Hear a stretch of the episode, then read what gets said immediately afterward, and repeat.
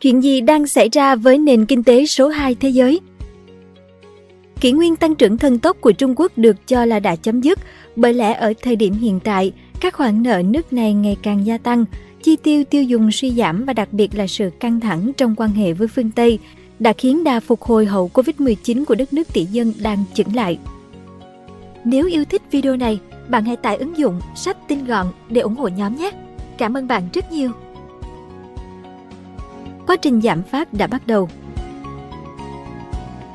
Chỉ vài tháng trước, triển vọng kinh tế của Trung Quốc tưởng như vẫn khả thi khi người dân đổ xô chi tiêu ăn uống du lịch sau thời gian dài bị hạn chế bởi chính sách Zero Covid-19. Nhưng ngay khi sự hưng phấn hậu Covid-19 nhạt dần, các vấn đề tiềm ẩn của nền kinh tế vốn đã tích tụ nhiều năm trỗi dậy. Trong tháng 3 năm 2023, chỉ số giá tiêu dùng CPI của Trung Quốc chỉ tăng 0,7% so với cùng kỳ năm trước, còn giá tại cổng nhà máy giảm 6 tháng liên tiếp. Trong khi đó ở Mỹ, lạm phát giá tiêu dùng tháng 3 vẫn ở mức 5% dù đã giảm mạnh. Con số này ở Liên minh châu Âu EU và Anh lần lượt là 8,3% và 10,1%. Giá cả hàng hóa, dịch vụ tại Trung Quốc đang ngừng tăng hoặc giảm xuống bất chấp Ngân hàng Trung ương Trung Quốc PBOC đã giảm lãi suất và bơm tiền vào hệ thống tài chính để thúc đẩy nền kinh tế, cũng như bất chấp việc nước này đã gỡ bỏ các hạn chế phòng dịch COVID-19 vào cuối năm ngoái.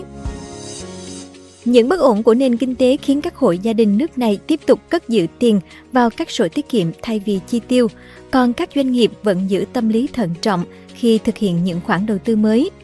Tất cả những điều này làm dấy lên nỗi lo về vòng xoáy giá cả, tiền lương, hiện tượng tăng giá do mức tăng lương lên và ngược lại và khiến nền kinh tế càng khó phục hồi. Chúng tôi cho rằng kinh tế Trung Quốc đang trong quá trình giảm phát. Ông Raymond Young, nhà kinh tế trưởng phụ trách Trung Quốc tại đại lục ANZ Research, nhận định vào tuần trước, ngay sau khi nước này công bố số liệu tăng trưởng quý 1 năm 2023.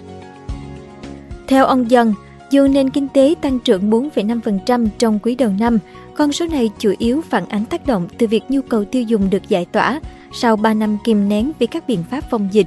Nếu loại bỏ yếu tố đó, tăng trưởng GDP của Trung Quốc chỉ là khoảng 2,6%. Bên cạnh đó, nền kinh tế thứ hai thế giới đang ngập trong tiền. Cung tiền M2 gồm tiền mặt trong lưu thông và tiền gửi trong ngân hàng đã tăng kỷ lục 5.600 tỷ đô trong 15 tháng qua. Trong khi đó, PBOC đang khuyến khích người dân chi tiêu nhiều hơn bằng cách tăng thanh khoản thông qua nhiều công cụ chính sách như nghiệp vụ thị trường mở và hạ tỷ lệ dự trữ bắt buộc của ngân hàng. Tuy nhiên, người tiêu dùng Trung Quốc gần như không phản ứng trước những chính sách này, thay vì tiêu tiền họ lại tích trữ tiền mặt ở mức kỷ lục.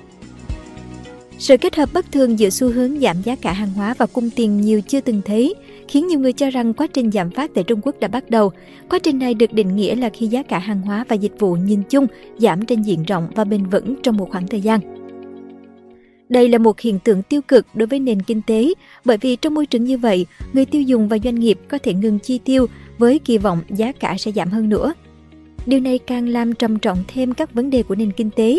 Đây chính là vấn đề khiến nền kinh tế Nhật Bản rơi vào cảnh trì trệ trong hai thập kỷ và phải tới gần đây, các nhà chức trách nước này mới có thể đảo ngược xu hướng. Nếu phải mô tả tình hình kinh tế hiện tại của Trung Quốc thì đó sẽ là giảm phát đã bắt đầu và nền kinh tế có thể đã rơi vào vùng suy thoái. Ông Liu Yuhei, giáo sư Học viện Khoa học Xã hội Trung Quốc CASS, nói trong một bài phát biểu gần đây.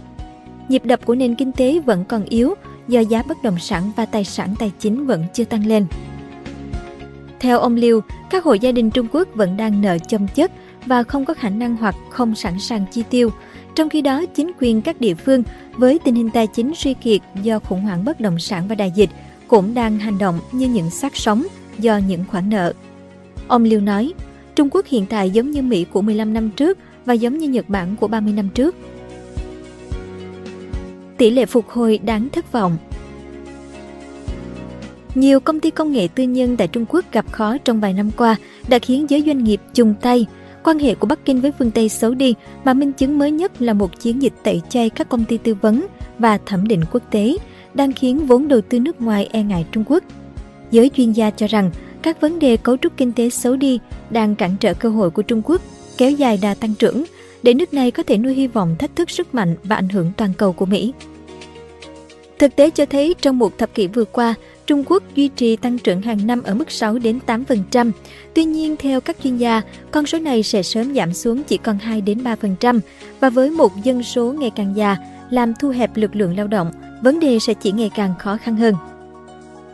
Trong tháng 4, hơn 20% thanh niên Trung Quốc tuổi từ 16 đến 24 thất nghiệp, nếu so với tỷ lệ thất nghiệp thanh niên tại Mỹ, Hàn Quốc, Nhật Bản lần lượt là 6,5, 6,5, 4,7%, thì con số tại Trung Quốc đang cao gấp 3 đến 4 lần.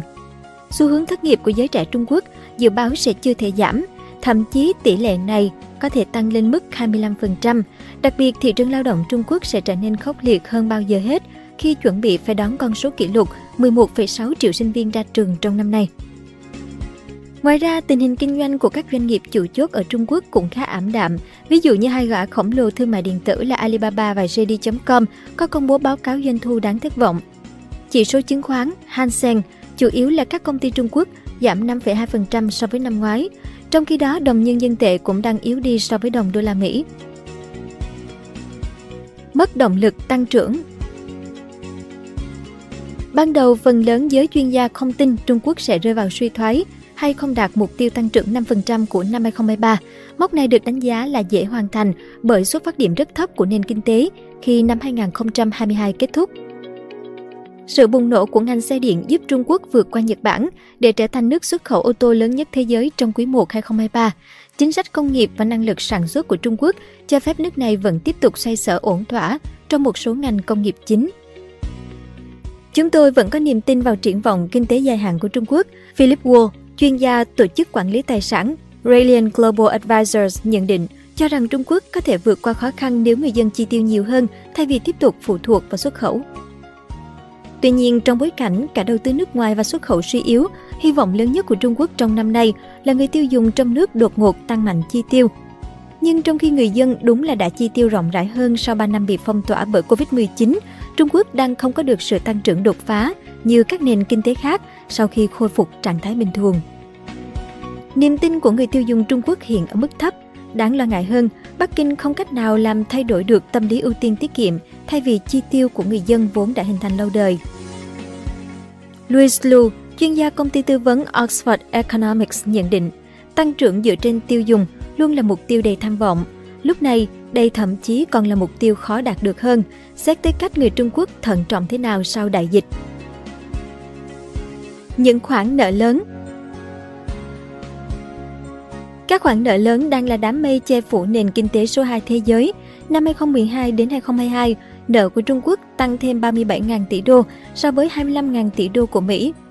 Tới tháng 6 năm 2022, khoản nợ mà Trung Quốc phải gánh là 52.000 tỷ đô, cao hơn nợ của tất cả nền kinh tế mới nổi cộng lại. Tháng 9 năm 2022, tổng số nợ mà Trung Quốc phải gánh là 295% quy mô GDP, cao hơn cả con số 257% của Mỹ. Trung Quốc coi nợ là một mối đe dọa đối với ổn định của hệ thống tài chính, vì thế ngay từ 2016, giảm nợ đã trở thành trọng tâm của chính sách kinh tế. Nhằm xì hơi bong bóng nhà đất từ cuối năm 2020, giới chức Trung Quốc siết chặt tín dụng cấp cho các công ty bất động sản. Sau đó, đầu tư phát triển bất động sản giảm suy thoái 5,8% trong quý 1 2023, bất chấp nhiều hạn chế được nới lỏng để cứu vãn thị trường bất động sản. 2 phần 3 chính quyền các địa phương có nguy cơ phá vỡ giới hạn nợ công mà Bắc Kinh đặt ra. Nhiều thành phố khắp cả nước từ Thâm Quyến tới Thành Đô đã phải cắt giảm phúc lợi của công chức nhà nước, một số nơi thậm chí chậm trả lương cho giáo viên. Các vấn đề càng trở nên trầm trọng hơn khi Trung Quốc đang ngày càng ít hấp dẫn hơn trong mắt nhà đầu tư nước ngoài bởi xung đột với phương Tây. Năm 2022, đầu tư trực tiếp nước ngoài vào Trung Quốc giảm 48%, chỉ còn 180 tỷ đô. Cạnh tranh thu hút vốn đầu tư với các nước láng giềng như Ấn Độ, Indonesia càng nóng hơn trong bối cảnh các công ty quốc tế tìm cách đa dạng hóa chuỗi cung ứng nhằm giảm thiểu rủi ro gián đoạn nếu xung đột Mỹ-Trung nổ ra. Jens Askelin, Chủ tịch Phòng Thương mại EU tại Trung Quốc cho biết, triển vọng kinh tế bấp bênh là một trong những lý do khiến các công ty đang tìm kiếm địa điểm khác để đầu tư. Những năm qua, cải cách nhằm cải thiện năng suất lao động, thúc đẩy kinh tế tư nhân đã đình trệ. Bắc Kinh siết chặt quy định kiểm soát với ngành công nghệ, giáo dục tư nhân và bất động sản, khiến nhiều doanh nghiệp dừng đầu tư mới. Trong 4 tháng đầu năm 2023, đầu tư tài sản cố định của các doanh nghiệp tư nhân chỉ tăng 0,4% so với cùng kỳ năm ngoái, còn số này từng là 5,5% trong năm 2019. Đối mặt với loạt vấn đề kể trên, nhiều người không khỏi nghi ngại rằng liệu Trung Quốc có đang mất dần vị thế hay không? Và những năm tới đây, nền kinh tế nước này có bị chững lại hoặc thậm chí là bị khủng hoảng? Còn ý kiến của bạn thế nào? Hãy để lại bình luận bên dưới video nhé! Cảm ơn bạn đã xem video trên kênh Người Thành Công. Đừng quên nhấn nút đăng ký và xem thêm những video mới để ủng hộ nhóm nhé!